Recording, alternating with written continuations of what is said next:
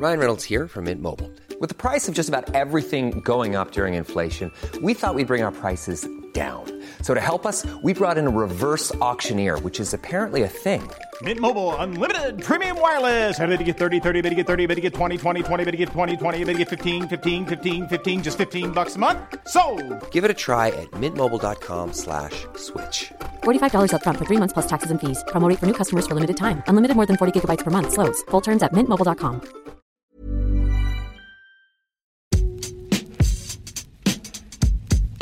Hello and welcome to the Game Podcast from The Times. I'm Natalie Sawyer. And I'm Gregor Robertson. We're with you twice a week throughout the season for all the best reaction and analysis from some of the best football writers in the business. Indeed. And joining us today are The Times' very own Bill Edgar and James Gheerbrant. Coming up, we'll look ahead to the return of the Champions League. But first, let's get stuck into a brilliant weekend of Premier League action and that shock at Carrow Road. The Manchester City boss Pep Guardiola refused to criticise any of his players despite defensive mistakes costing the champions a shock 3 2 defeat at Norwich. Man City looked unusually nervous at the back with Nicolas Otamendi's mistake allowing Teemu Pukki to make it 3 1 before City clawed a goal back, but that was too little, too late, and it was a first defeat of the season for Manchester City.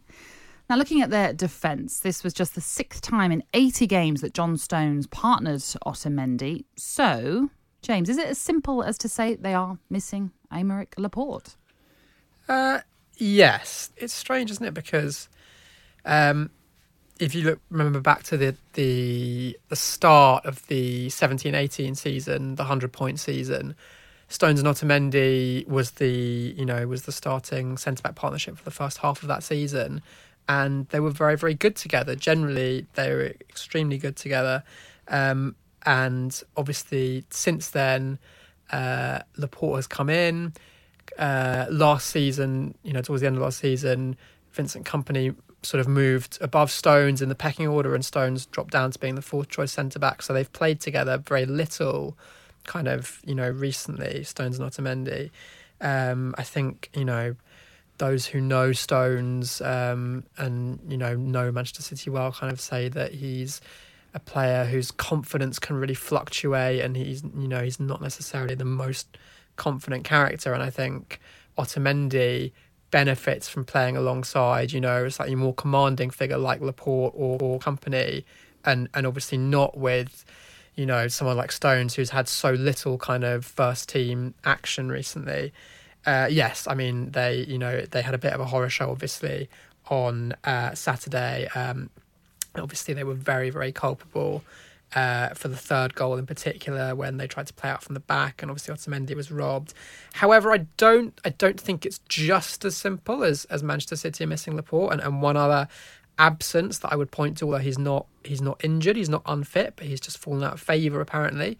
Is Fernandinho? I felt Fernandinho was really missed for whatever reason, whether it's age or kind of you know stylistic preference. He seems to, you know, have fallen out of favour with Pep. He's only, you know, I think he's only played he's only, he's only made one substitute appearance this season. I think in in the first five games.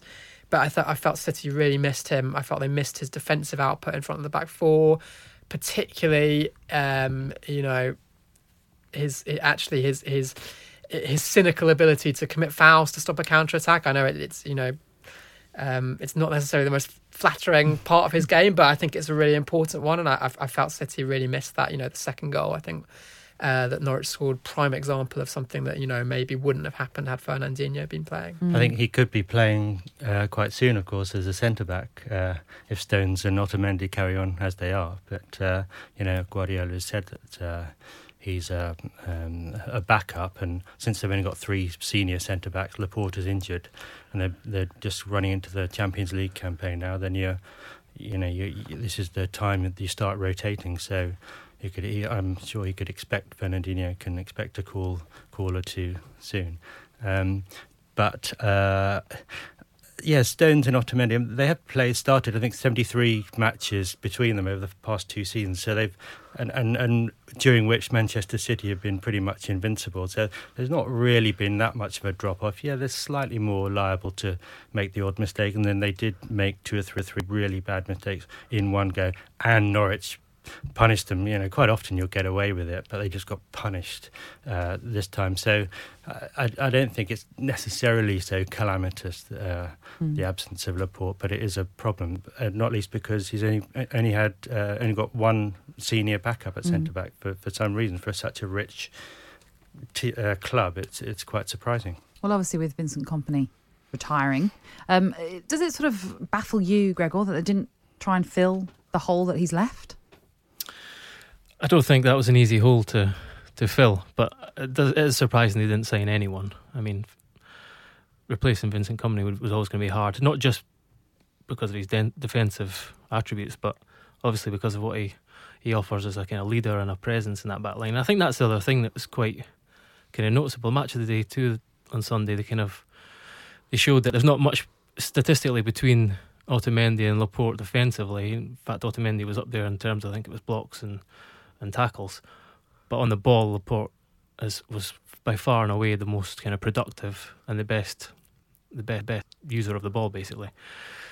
And I think what that does is just even the knowledge that the players around them of that Stones and Otamendi have the potential to kind of lose the ball more often, have, have make the odd mistake. I think it just kind of it can create an, an, anxiety. And I think you look at the you look at that that defensive pairing, and there's just not much kind of presence. And I think there's something that's not that uncommon, in fact, in, in a lot of defences in the Premier League just now. We'll probably go on to talk about Arsenal and how shambolic they were, and they're they're the same. It's kind of it's not all about the the the glaring errors. It's kind of I think it just they they they're not players, not necessarily players that you can be totally reliant upon and that sort of a sort of cycle. It sort of creates anxiety.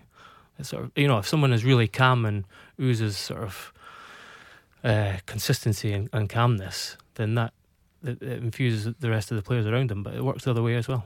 Mm. Well, after the the game, Guardiola joked that uh, it was congratulations Liverpool you are the champions we are in September what do you have to do he says we'll recover train and come back well Guardiola wasn't the only one to mention the title race with Kevin De Bruyne, perhaps more seriously reminding Liverpool of their lead at the top uh, of the league last season, which of course Manchester City were able to surpass. So is it too early, James, to read into this result and, and make assumptions about the title race? Uh, well, I mean, it depends what you mean by make assumptions about the title race. I mean, I don't think the I don't think the title race is over. Um, I think you know this Manchester City team can uh, can definitely uh, haul in a five point deficit. Uh, we are, you know, at an incredibly early stage of the season still, and I think. Um, you know, as good as Liverpool are, and I, I really do think Liverpool are an absolutely outstanding team. I, th- I think they will probably drop more than five points between now and the end of the season.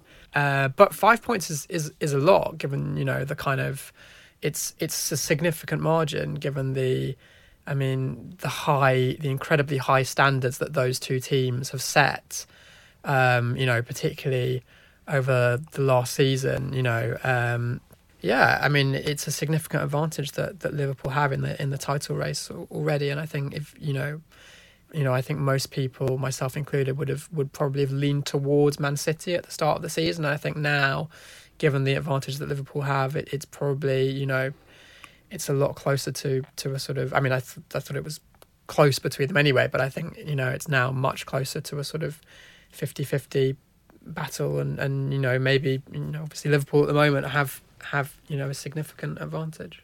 I think James, James is right. I mean, you know, five points difference now compared with three seasons ago is, is much it's much greater. So mm. because of the, I mean, and if, Liverpool were to uh, get the same number of points overall as last season, then Man City have got uh, 33 games left, and even if City were to win 27, draw five, five, and lose one, of those last 33, they still still wouldn't win the title if Liverpool do as the same. So, so I mean, there's, there's, very little margin for error. Mm. I mean, I would say that I don't think Man City are, are, I don't think Liverpool have been better than Man City this season. Man City were very unlucky against Tottenham, and uh, as well as uh, Norwich played, uh, it, it, was a bit freakish. I mean, I watched the match through again this morning just to make sure, and there were Man City had four times as many dangerous situations where the ball was bobbling around the penalty area. It was, uh, you know, and any nine nine times out of ten they'd have won that game.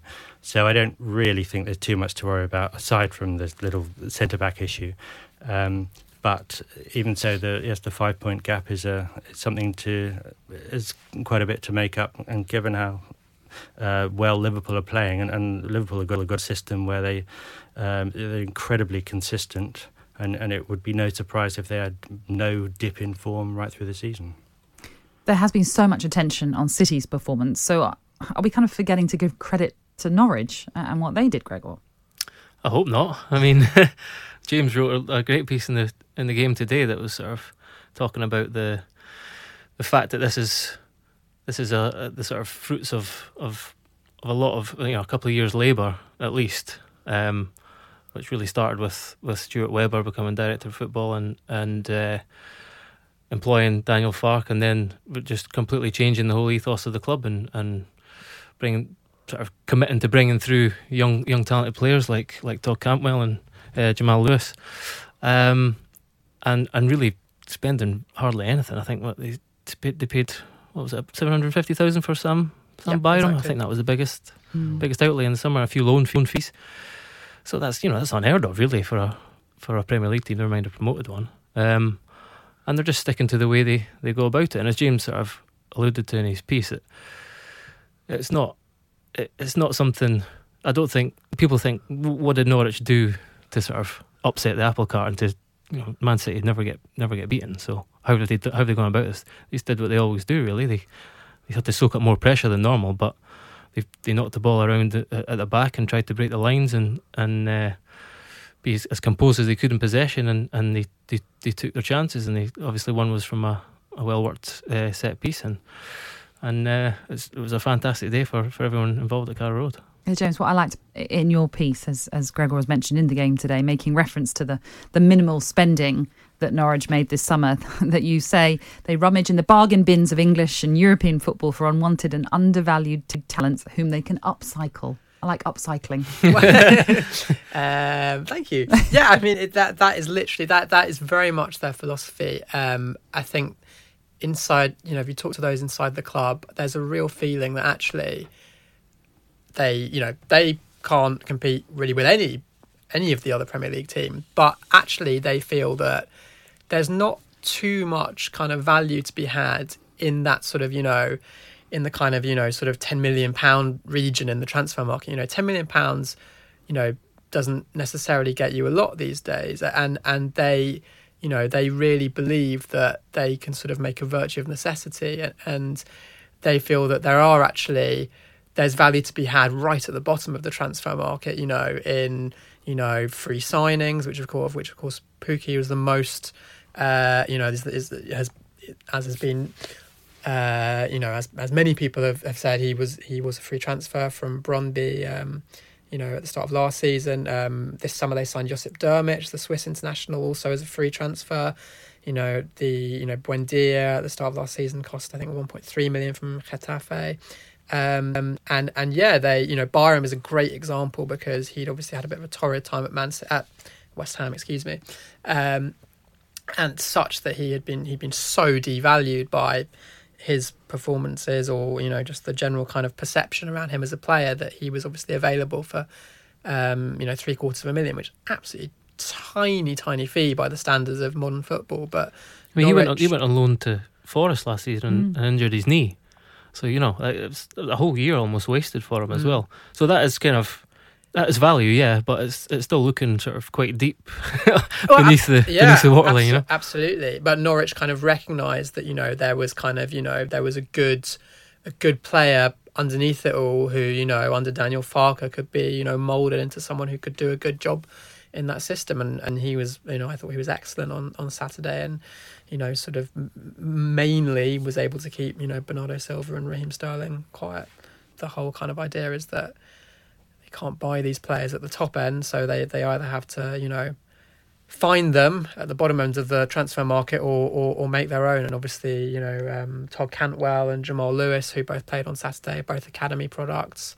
Um, Adam Idah was on the bench, and he's another one that they have high hopes for. Farke came; he came from the the Hennes Weisweiler Academy, which is the big, very very famous German coaching school that produced Joachim Löw and Julian Nagelsmann, and you know all sorts of you know very very famous German coaches. And I remember I I went out there sort of a couple of years ago, and there I interviewed um, the guy who sort of runs uh, the course there, a guy called Daniel Niedzkowski, and he he said he asked me about about Daniel Farke. He said, "How's Daniel Farke doing?" And obviously, at that point, they weren't they weren't doing incredibly well. They were sort of mid table in the championship, but since then, you know, they've been basically constantly on the up and up. Mm. Yeah, I think after his uh, first season in charge, not many expected him to still be at Carrow Road. No. But my goodness, credit to, to Norwich and the board for sticking with him, and, and now they are reaping the, the rewards.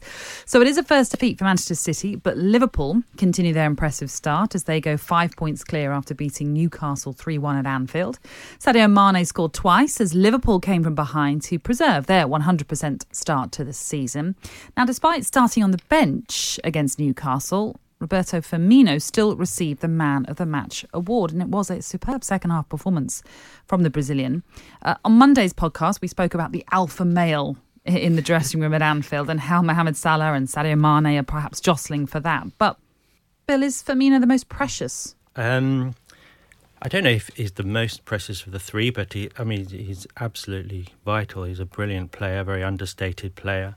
Um, plays nominally centre forward, but drops back into central midfield, and he's, he's fantastic at winning the ball, um, nicking it off an unsuspecting opponent, and uh, and linking play. He's amazing, and but by dropping back, it allows the two wide attackers to move inwards ahead of him to the penalty area, and the um, Mane and Salah are obviously brilliant finishers. So uh, that's uh, it all works well for Liverpool, and as a as a trio, um, yes, they're they're brilliant, and and he's yeah he's a vital part of that. Mm. Well, Mane and Salah may well be fighting out for top scorer, but you've kind of mentioned the work that Firmino does. Uh, he's sort of the perfect man in the middle, James, who links that play up and just goes about it a lot more quieter than, than his uh, other teammates, perhaps. Yeah, he, I think he's quite. He's, I suppose, not. Um, you know that style of centre forward that you know is able to kind of drop deep and you know link play and be very unselfish and, and sort of you know bring the wide players into play is not kind of is not is not unique but I think the the extent of the of you know the brilliance with which Firmino does it is Firmino does it is very unusual. Um, and as Bill alluded to he kind of just transforms the whole chemistry of the team. It just all works when he's when he's playing. I mean I you know I know it's not a proper match, but just remembering back to the um, the Super Cup um, final at the uh, the start of this season, you know that first half, Liverpool were really dominated by Chelsea. Chelsea were completely superior in the first half, and Firmino Firmino came on at half time and just you know everything changed. The whole Liverpool attack just clicked into gear. You know, Mane and Salah were able to take up much more advanced positions. Um, he's just so integral to the way that front three and, and indeed the team as a whole works. Matthew Syed used the word fulcrum in, in his column. I think that sums up perfectly his sort of his intelligence and movement and, and the lovely little touches like like that that, that one for for uh, Salah yesterday. No one else does that. I mean, they all have their own unique sort of attributes, and that just they combine to such great effect. But he is the one that sort of makes the other two play better. I'm not sure that's quite the same of the others, but they can do things on their own that just sort of light up the stadium. Clearly, Firmino should be the alpha male then, shouldn't he? He does everything. But for the second game in a row, every member then of Liverpool's first choice front three directly contributed to, to goal. And uh, with big tests at Napoli and Chelsea in the week ahead, there won't be many that can deal with their devastating form. Although, of course, Bill, the Italian side will be hoping they can replicate their 1 0 win from last season in Naples. Yeah, and that, that game, not just a 1 0 win, they absolutely destroyed Liverpool. They, Um, uh, so Liverpool should, uh, you know, be very wary of that. Um, but uh, but yeah, Liverpool are looking very strong um, as as a whole, as a team. I put so much uh, of that down to Jurgen Klopp. Uh, it's just a brilliant, uh, relentless pressing style that is just very effective. It's becoming uh, very trendy now uh, in football. Teams are trying to copy it, but he's really. Um, it, it took him a year and a half to work out how to how to. Uh, it should should operate effectively, and, and now it's just it's incessant. Um, so so yeah. Um, now they just have to find a way of um, making it work in Europe and domestically, and try and win both trophies at once. Is that their biggest challenge then? The fact that they might have the European exploits to contend with, as well as hoping to win the Premier League for such a long time. Is that their biggest challenge? Sort of combining the two, Gregor. Yeah, but it's been their challenge for a number of years, and it's the challenge of all the, well, of Manchester City primarily, and but all the all the other teams in the in the top four or five. So this is where you kind of the bits of luck with with, with injuries and whatnot. Last season they had a great great run with with injuries, and and uh, the only thing you can really see derailing them is if they were to get an injury to one of those one of the key players, someone like Van Dijk at the back or or one of the the front three. Um, but they, they look really ominously good. Talking of ominous, then the Newcastle boss Steve Bruce said after that defeat that there is no weakness to them. So how on earth does the rest of the league go about taking them on if there is no weakness to them? The mid- midfield, if you had any qualms, maybe uh, Fabinho. I don't. I, I know you kind of hardly notice it because it's such a brilliant team. Uh, everybody links so well, but on an individual level, he does make quite a few mistakes. Gives the ball away a bit and um, sort of mistimes tackles a bit. I mean, still a very good player, but I mean, it, the, the, the midfield is a step down from the the front three. Mm. Um, it's not really in, enough to hold them back from challenging from the for the title, but I think uh, if, if they did want to strengthen, then I think they still need to get a, a, a better centre midfielder. And as we say, that they, they kind of we've said in previous pods that they've been letting in a few more goals than, than they had last season, so they're not quite as sound defensively. But for the rest of the Premier League, as Steve Bruce sort of admitted, it's just a wave after wave of attack. And if you try and sit in for, for 90 minutes against Liverpool, we saw what Firmino did. You know, just find, just drift around, finds little pockets of space, and, and moments of magic that can just split open any defence. Really, so I'm not sure sitting in for 90 minutes against Liverpool is the, is the answer, but I don't know what the answer is to be in them either. I, think, I think the thing that's really ominous about Liverpool as well is that is that players really improve under under Jurgen Klopp's management, and that's that's what's ominous. I think you know I don't think we've really seen the best of Naby Keita yet, and I think you know were he to you know really, really kick on this season and, and you know play as well as he as he did in the Bundesliga, which I don't actually think he showed last season. I mean, then you know they could really be you know truly extremely formidable. Normally, being a little extra can be a bit much, but when it comes to healthcare, it pays to be extra and United Healthcare makes it easy with Health Protector Guard fixed indemnity insurance plans. Underwritten by Golden Rule Insurance Company, they supplement your primary plan, helping you manage out of pocket costs without the usual requirements and restrictions like deductibles and enrollment periods. So when it comes to covering your medical bills, you can feel good about being a little extra. Visit uh1.com to find the Health Protector Guard plan for you. Say hello to a new era of mental health care.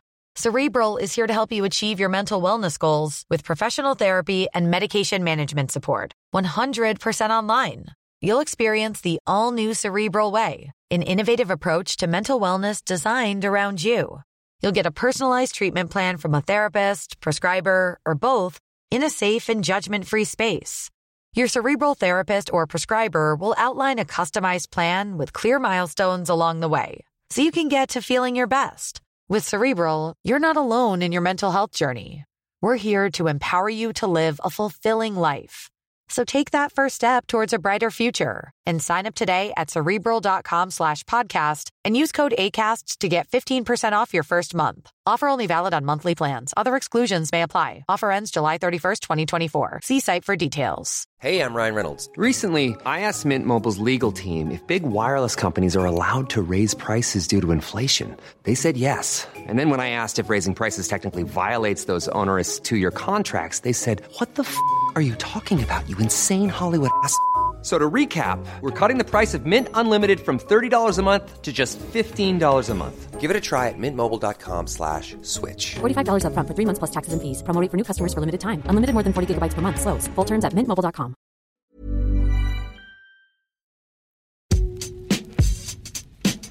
Now, in a crazy, pulsating game, Arsenal threw away a two goal lead to give Quique Sanchez Flores a point at the start of his second stint as the Watford manager. So it seems to be the same old problems for Arsenal. They, now, they faced 31 shots at their goal. That's the most they have ever faced in a Premier League fixture since the start of data collection in the division back in 2003 04. The Arsenal captain said that the Gunners were too scared as they let slip a two goal lead. This is what Granit Xhaka said. No one wanted the ball. In the end, we're happy to take a point. Didn't show our game in the second half. We were too scared. Bill, how alarming is it to hear that? Because if that was my captain, I'd be devastated to hear him say that. Yeah, it, it did look a bit like that. The I mean, the first half was fairly even, but the second half, it just, it just in the mind's eye, there's just three or four Watford players all charging through the centre circle and no Arsenal player in sight. It was just so one sided. It was totally embarrassing for Arsenal. They had absolutely no control over it at all. Um, uh, yeah, I mean, you have to say Watford. It's, it's, obviously a false position that they're bottom of the table. I mean, they really are a, a very decent team, and, and it reminded me a bit of the the FA Cup semi final last season when they came from two 0 down to for, against Wolves to win 3 2. I mean, they absolutely battered Wolves from uh, kind of half time onwards. Um, but yeah, to do it against Arsenal was um, surprising. I mean, yeah, the, the, I guess they missed Lacazette. He's a he's a very good. You know, he's out injured for a while now. Um, you're looking for Özil to make a difference, to put his, you know, make his mark on the game. Didn't really do that as for the, the, kind of the defensive midfield, they had Guendouzi and uh, Xhaka alongside Ceballos, who's slightly more attacking. So none of them are really that um, uh, that good at defending. They're, I think they're they're better going forward. But then when Torreira came on, it didn't make much difference. So um, I mean, it really is kind of the, the game to destroy confidence. You think mm. for Arsenal, where where do they go from here? They're they're light years from the title. They're they're not going to finish in the top four.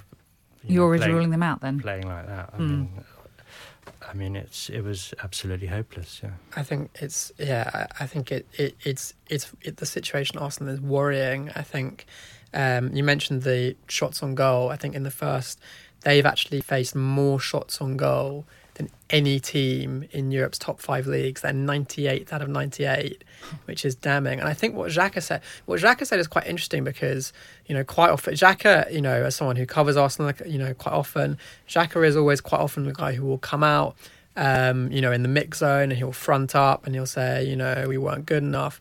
I think yes, it's kind of you know it, it's in one way it's kind of alarming to say we were scared, but I guess you think it's lost in translation a little bit? I, Do you think it just means we weren't brave enough? Well, I don't know if it's that, but I think quite often, like when when teams, you know, don't play well, it's very tempting to say, you know, oh, you know, we were scared or you know, we were complacent. The kind of the implication being that you know, well, if we can sort that, we'll be fine. I think what's more worrying is that the system isn't working, and you know, I'm not sure they actually know. I'm not sure Unai Emery knows what system gets the best out of the players at his disposal. And what Xhaka said that I thought was quite interesting, you know, we didn't show our game, but you know, do our, you know, do Arsenal, you know, impose their game? You know, do Arsenal have a style of football that they impose on other teams? That has always been my, you know, my argument with the kind of Unai Emery when with his tenure so far. I don't believe that there's a real coherent style. Yes, you know, we know he likes to, you know, he's kind of a quite pragmatic manager. He'll change philosophies. That's at, sorry, he'll change formations between games, and that's absolutely fine. But I think you know, modern football teams do still need a kind of coherent, overarching idea of how they play. And I don't know if Arsenal have that. I don't know, you know, I don't know what type of football Unai Emery wants Arsenal to play. I don't know what type of team they're trying to be. And for me, that's really concerning at yeah, this stage see, in his project. See, that I think there's a tendency in modern football for people to think that overarching philosophy and way of playing is somehow a substitute for having people can step up and actually just play consistently well. Right. They, they have so many players in that team that, that you look at and they're just not reliable. And their captain is one of them. Mm. And I know he's, I, I think there is some that has been lost in translation a little bit. I don't think He's saying we're we're a bunch of scaredy cats. I Mm. think he's saying we weren't brave enough, and he, he said we didn't. People didn't want the ball as much as now. That's that's just that isn't brave enough. Um, but I think, as I alluded to before, with with with the kind of pairing at Man, at Man City, and I think Everton are another club. You don't. You, there's not really anyone I look to and I think reliable, solid performer or leader. I don't think they really have anyone. Arsenal. We've discussed this before. I think it's it really says it all that Xhaka, is captain, and you can you can be branded a, a luddite for for mentioning this these days. You think if you know talking about leadership as if it's cause it's, as if it's not important in the modern game, and as I, as I said, it's kind of even when we when you talk about captains and Manchester City were picking their own their own captains, and, and Arsenal have got five five who, do, who who can potentially be captains. All of this feeds into I think foot, foot, footballers. There's, there's less and less people you look to as kind of leaders in the modern game, and Arsenal are certainly a club that you look that definitely applies to. I think Arsenal do like to. Uh, they are in danger of going onto the back foot a lot because you, you look at uh, last season. They had they faced about thirty shots more than they had themselves, and they, they finished top five. You know, miles above the average. So it's a kind of, over a long period. It shows their style of play was to give up chances. But generally, uh, what happens in that situation is uh, opponents shoot from outside the box. So you know, small chance, uh, small chance of a goal, and Arsenal chances are all on the break and much clearer chances on average. So and, and Burnley have done this for years. You know, so. Um, so th- their style, they have a style in that they do can sit sit back, really, uh, as those figures suggest. But um, uh, I mean, yesterday against Watford, they were sitting back, and uh, they just you know in the second half, and they did there was just no counter punch at all. Mm. So it, that's when it really looks uh, terrible. One other thing I would say is that the the goal kick rule is becoming more and more fascinating by the by the week. You know, Yeah. Their teams are, are asking their players to do. A lot of them are asking players to do something they're not comfortable with. Yeah. Clearly, uh, and it's costing goals. Um, so I think it'll be fascinating to see how that kind of whether that lasts and persists. Whether they keep asking centre halves who really aren't particularly comfortable on the ball to get the ball on their own six yard line from the goalkeeper and start building attacks. And those sort of mistakes that, that Sokratis' misplaced pass and Otamendi getting mis- uh, losing the ball, they're, they're becoming so common now that uh, you know uh, Michael Keane for England a few days before gave the ball away. Mason Mount scored for Chelsea against Leicester and just took Yeah. the ball off. Indeed, boom, the ball was in the net within a second. Um, Makes for a good fun, Yeah. good viewing, but you know, Certainly you- will. th- these these sort of incidents used to be kind of one every three or four months, but now it's just e- every every weekend. You know. So, what about Watford then? With Quique Sanchez Flores now back in charge, he'll definitely be happy with that second half display. But will he have any issues with the fact that he did have, or his side had, 31 attempts on goal, yet they couldn't beat Arsenal? Could that be an issue, James, for him?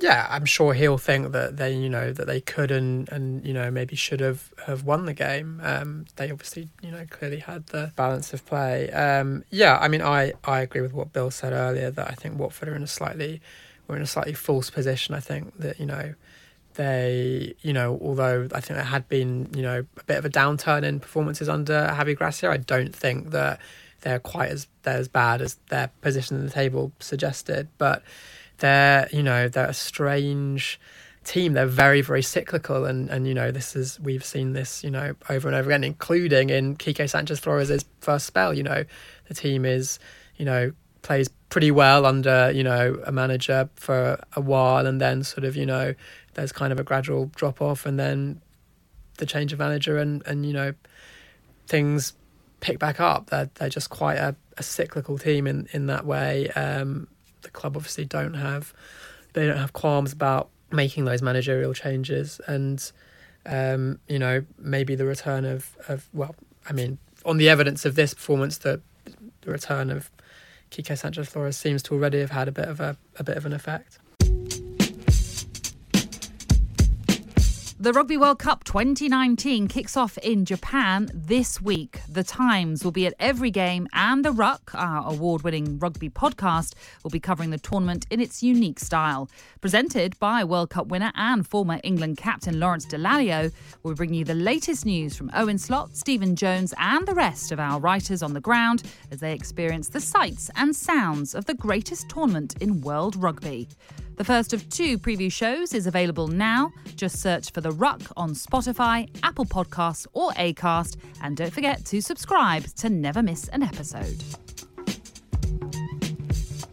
Tammy Abraham's first Premier League hat trick inspired Chelsea to a 5 2 victory at Wolves to kickstart the Frank Lampard era. Now, all 11 league goals under Lampard have now come from English players aged 21 or under. And right now it is Abraham who is grabbing all the headlines. Does his hat trick then finally cement him as the player to lead the line for Chelsea over Olivier Giroud, Gregor? Certainly for the time being, yeah. I mean, I, I'll admit it, and I, I think I said at the start of the season, I, I, I saw Tammy Abraham play in the Championship, and there were times where he gave the ball away a lot, and he scored, obviously, he scored a lot of goals for Bristol City and, and Villa.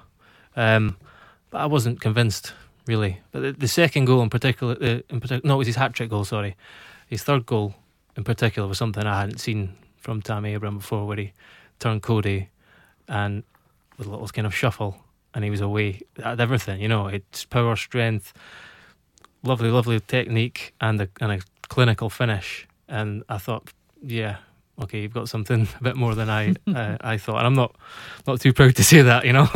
um, so yeah, he's he's. I think people are getting quite excited because you know, talking. You look at you shouldn't look at Twitter too much, but they're talking about a curse of the number nine and whatnot, and him getting handed the number nine was a huge sort of statement in in in the summer anyway, and he's certainly he's certainly gone from strength to strength, um, and I think I think he's got r- real potential to be to be a, a success this season for, for Chelsea. Yeah he has already played for the uh, Three Lions twice, but only in friendlies, meaning he could actually still switch allegiances to Nigeria, for whom he qualifies through his father, something the player himself has actually refused to rule out. Abraham said, I've heard the talk about being called up by Nigeria. When the time comes, the time comes. I've not really focused on that yet. I'm focusing on Chelsea and hopefully scoring goals and getting victories. But he says, We never know. You can never say never, whatever comes first, really. Would this be a big miss for England, Bill, if he Yeah. chooses to play for Nigeria? Yeah, it would. Yeah, he, he at the moment he's showing potential to be a, an England player um, for you know a long term England player. He can't be sure yet, um, but uh, he's had a brilliant start, and as Greg has said, that uh, that, that goal where he just held off Coady brilliantly. Uh, you know, great strength, great skill, great finishing, all in one. Um, that was uh, a real eye opener. Um, so, so certainly, if uh, England should be trying to get him on the pitch for the next uh, qualifier, so uh, so he's no longer eligible for Nigeria. I mean, the, the fact that he's saying uh, never say never. I mean, I think that's just. I'm not sure how much you can read into that. That's really politically what you should be saying because if you say, "Oh no, I definitely want to play for England," I, Mm. you know, not I can't. The idea of playing for Nigeria, going on long trips every every so often, and, and then it turns out you do play for Nigeria. That's just going to be thrown back in your Mm. face, and you know, and then we have a bad game. People are accusing you of not trying because you, you don't want to be playing. So you you know, it's best to say that. And it's also uh, good for your own career to say. Um, yeah, I wouldn't. M- maybe I'll play for England. Mm. Maybe I'll play for Nigeria because Gareth Southgate will hear that and think, "Oh, I better." It's a bit of a come and get me yeah, play, I better really. actually uh, make sure he does play to, in the next qualif- next competitive game, so that he's no longer uh, eligible for anyone else. So, James, do you think he'll be in Gareth Southgate's next squad?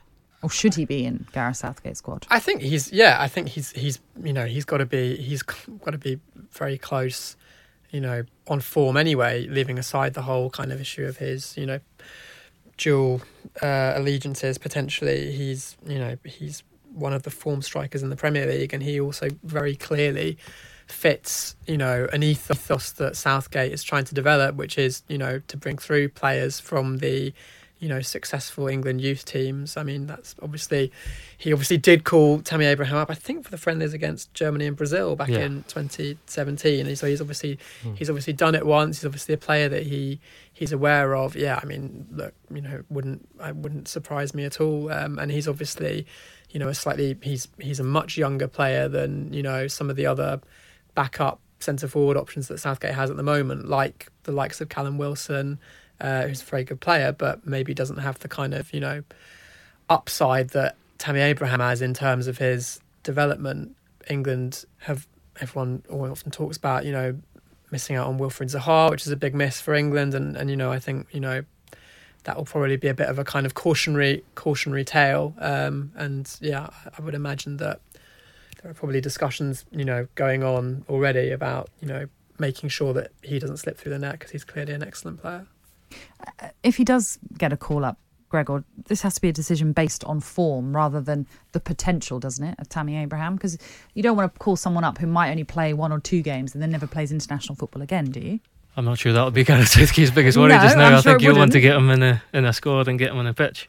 Um, yeah, I mean the, the the only thing is you just never know. It's always down to the to the individual. I think it, it'd be amazing if if he continues in even half of this vein of form, he doesn't get called up to the next squad. I'd be amazed. I'd be amazed. But you just never do know about you know what what allegiances are, and he's you know how how kind of strongly he feels about his sort of parental heritage as well. So you, you just never know. Um, and he has spoken kind of more gushingly about about the prospect of playing playing for England. But um, until he's out on that pitch uh, in a competitive game, then it won't really matter. Let's reflect now on the championship. And it was quite an introduction, Gregor, for the Cowleys as they take up the reins at uh, Huddersfield. You've written a piece in the game today with the headline of Cowleys facing huge task at hurting Huddersfield. It's not a good season for them so far. No, uh, solitary point so far. I think only uh, Stoke are keeping them off the foot of the table. Another club who hired a sort of lower league up and coming manager, uh, Nathan Jones. Um, I was just really surprised by how bad Huddersfield were. you So you, were there, were you? Yes, yeah, I was at the game, and I, I think you think when a, a team's relegated from the Premier League, it, they must have kind of a good squad and they've got money behind them. They've got parachute payments. They should be challenging, but I saw no evidence whatsoever to suggest that that's the case. Um, in fact, I would say that Sheffield Wednesday have far, by far the better squad, more talent in the ranks. Gary Monk was another new manager who who took the helm there, so it was the battle of the new bosses. Um, and they were fully deserving of their 2 0 win. Um, uh, and, and Sheffield Wednesday are a club who have spent really heavily in the last few years, came close on a couple of occasions, got to playoffs um, twice, and they've still got the kind of nucleus of a really good squad there. Uh, just lost away a bit under Jos Luhukay and then Steve Bruce obviously up left up and left for Newcastle. But I'd see no reason. I would definitely be more optimistic if I was a Sheffield Wednesday fan than Huddersfield. For on Huddersfield's part, I think they've just lost a lot of players of the from the squad that got them to the Premier League and kept them up in the first season. Aaron Mooy is probably the biggest loss in the in the summer to Brighton on loan. Um, and the Cowleys kind of they speak. They're, they're inspiring. You know they what they did at Lincoln, two promotions, that cup run, FA Cup run to the quarterfinals. It's all built on sort of building bonds and, and strong relationships with the players, with the staff, with supporters, and and uh, they transformed Lincoln. I just think that they won't be afforded the same amount of time to sort of build those relationships, and they're well aware of that. He, he said that after the game. I think they held half an hour meetings with all 28 members of their playing staff last week in the first week mm. in the job. They say it's all first of all it's about getting to know them as people, and then they'll start working for you, and you can affect them. So that's it's all about the human sort of touch with them. I just think like Nathan Jones, like Paul Hurst, who was another one who went to Ipswich last season. These guys, they don't come in with a reputation. Some of them won't even know who they were. They won't pay mm. attention to Lincoln City, unfortunately. So they have to get some results, or else the task becomes harder and harder and harder. I suppose it's more it's the work they do in training which will then get the results because if the players aren't having it in training, they're not going to have it in a yeah, game. and that, and they're by all reg- regards they are they're very sort of huge huge detail in, in, in their work on the training ground and stuff like that. But I just think that you know he said I think he said we've got to become more process driven rather than sort of results orientated or something along those lines. And I kind of immediately thought, well, that's that's all fine and well, but you need to get these results soon because, as I say, it the sort of the crowd the crowd could get sort of a little more more anxious. It was a bad place under Jan Siewert. For, I think he won once in, in seven months since his appointment. He replaced David Wagner in January. Um, I think they've won three in fifty two games, so it's it's woeful, really woeful form, uh, and a big job. Yeah, what is the atmosphere like there? The atmosphere was really good before the game. They they were well warmly welcomed. They're you know they're well thought of and and they spoke kind of in the way they do about connecting with a working class town and that kind of thing. As you know, they know they know what tunes to play, and uh, and they played them and they they soaked up the the applause beforehand. But Sheffield Wednesday took the lead after after ten minutes, and they were two 0 up with twenty minutes to go, and they could have it could have been more, and sort of realism came uh, bit in the end. I think for the supporters. So it's not going well for Huddersfield, but it's different for another Yorkshire team. Top of the pile, Leeds.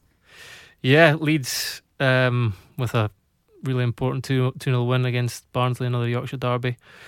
Um, Eddie Nketiah, the, the, the loanee from Arsenal, he's got four goals in six games, and he's but he's not started in the league yet. And I think people are chomping at the bit to see him start and play more often. Because the thing with Leeds last season, they were the top of the championship in just about every metric you could imagine, apart from kind of the ratio of chances to goals and that's still the case this season. They they create so many chances, and it takes so many chances before they actually hit the back of the net.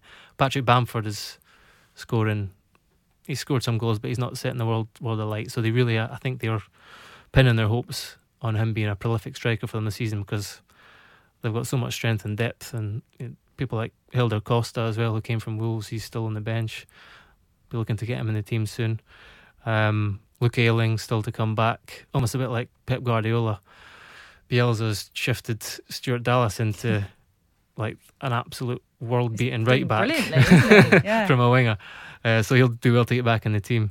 Um, there's a huge boost. Kalvin Phillips signed a new five year deal uh, last week. So yes, it's all looking really positive for for Leeds. They, I'd say they're even perhaps performing better than they were, controlling games better than they were last season. It's just about converting those sort of chances into goals and there's always going to be the lingering fear of, of kind of a Bielsa burnout. Even though it mm-hmm. didn't really quite ha- happen last season, it's just you know there was a lot of injuries and whatnot. It's just that's always the lingering fear, but it's fascinating to watch.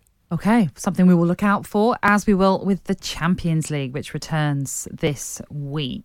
Um, Tuesday night, Liverpool head to Italy, as we've mentioned. They take on Napoli, and Chelsea are at home to Valencia. And then on Wednesday, Tottenham are in Greece as they face Olympiakos. Manchester City are taking on Shakhtar Donetsk. Another standout game is PSG against Real Madrid. Which team do you think is best placed to win the Champions League this season, James? Uh, honestly, I think um, I don't think any, in my opinion, I think anyone is better placed than uh, Liverpool or Man City. Uh, for me, I think they're the two. Still think they're the two best teams in Europe. Um, we've spoken a lot about the kind of various, you know, rebuilding phases that a lot of the kind of traditional European powers are in.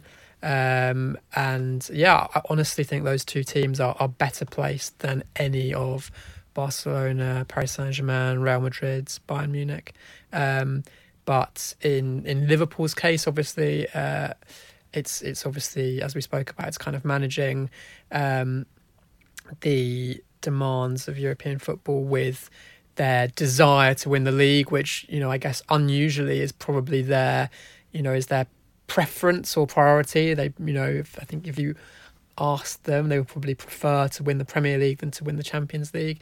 And and with Man City, it's the kind of it's the hoodoo. It's the sort of you know the fact that they haven't they haven't won it. They've never managed to kind of get past you know whatever it is that kind of seems to afflict them in this competition. It's a little bit of the kind of you know we've spoken a little bit about how you know in recent seasons Pep slightly overcomplicated. But yeah, honestly, I think those are the two best strongest teams.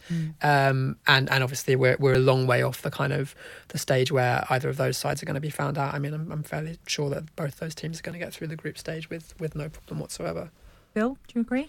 Those Uh, two yeah, are I the do. I front think- runners. Yeah, I think they're the, the best two teams in Europe. Yeah, not not so superior that it's inevitable they'll meet in the final, but uh, um, but yeah, I, I I would certainly put those at the top. Uh, also, should uh, I would think Chelsea and Tottenham will get through their groups as well. Um, yeah, in, over the last two seasons, English clubs have have really uh, re-established themselves uh, as uh, really, I think, the the strongest. Uh, the strongest representatives uh, among the the big five, and basically the Champions League is the, the big five leagues. No, it's not the fifty five leagues.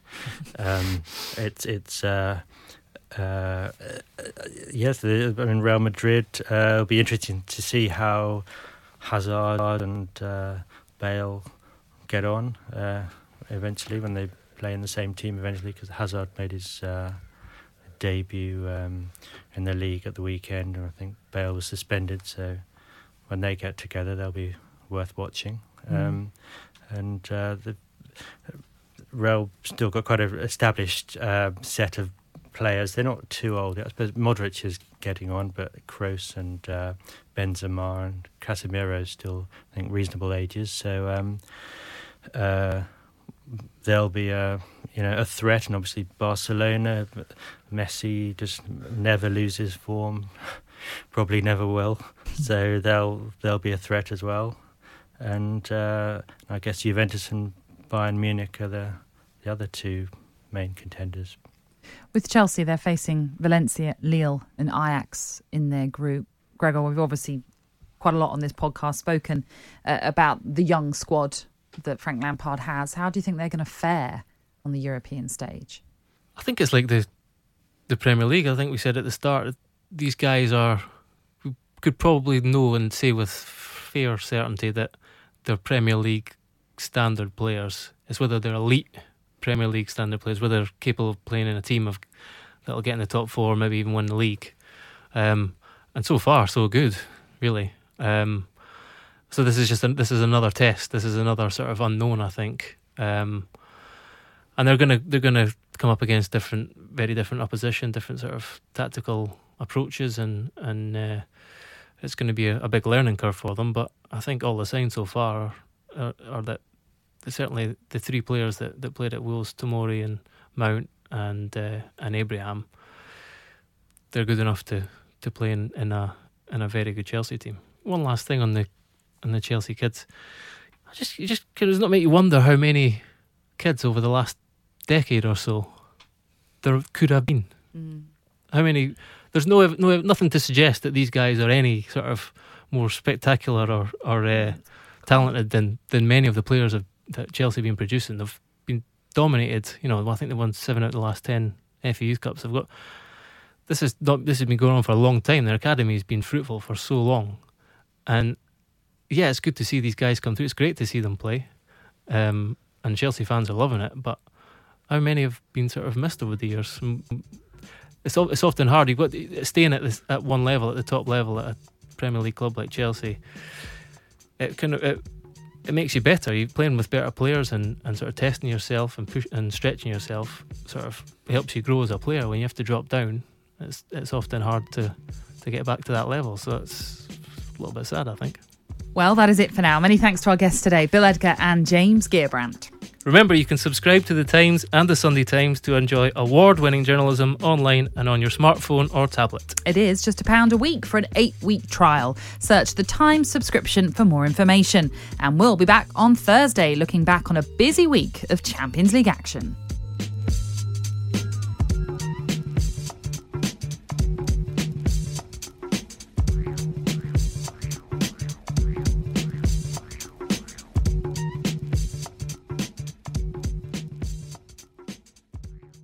The game is brought to you by The Times. For more information and more podcasts from The Times, head to thetimes.co.uk.